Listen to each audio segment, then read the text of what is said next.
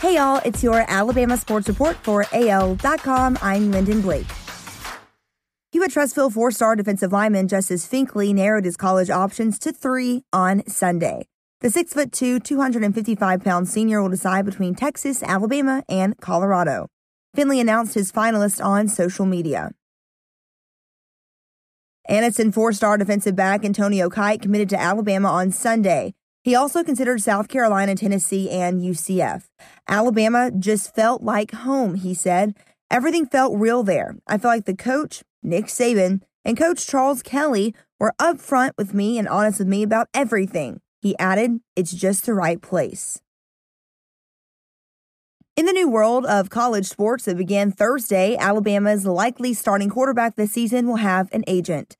Bryce Young signed with CAA Football for his marketing deals, Yahoo Sports reported Friday. On 3 Sports added, Young will be represented by agent Ed Berry. Later Friday evening, Young announced his first endorsement deal with Cash App. Under new state laws and NCAA rules allowing athletes to profit off their names, image, and likenesses, college athletes can be represented by agents in striking endorsement deals, but not future professional contracts. First, it was Auburn, then it was Bama. One day after Tigers quarterback Bo Nix announced a paid endorsement of Milo's Sweet Tea on Thursday, defensive back Malachi Moore became the first Tide player to strike a deal with a Birmingham based company.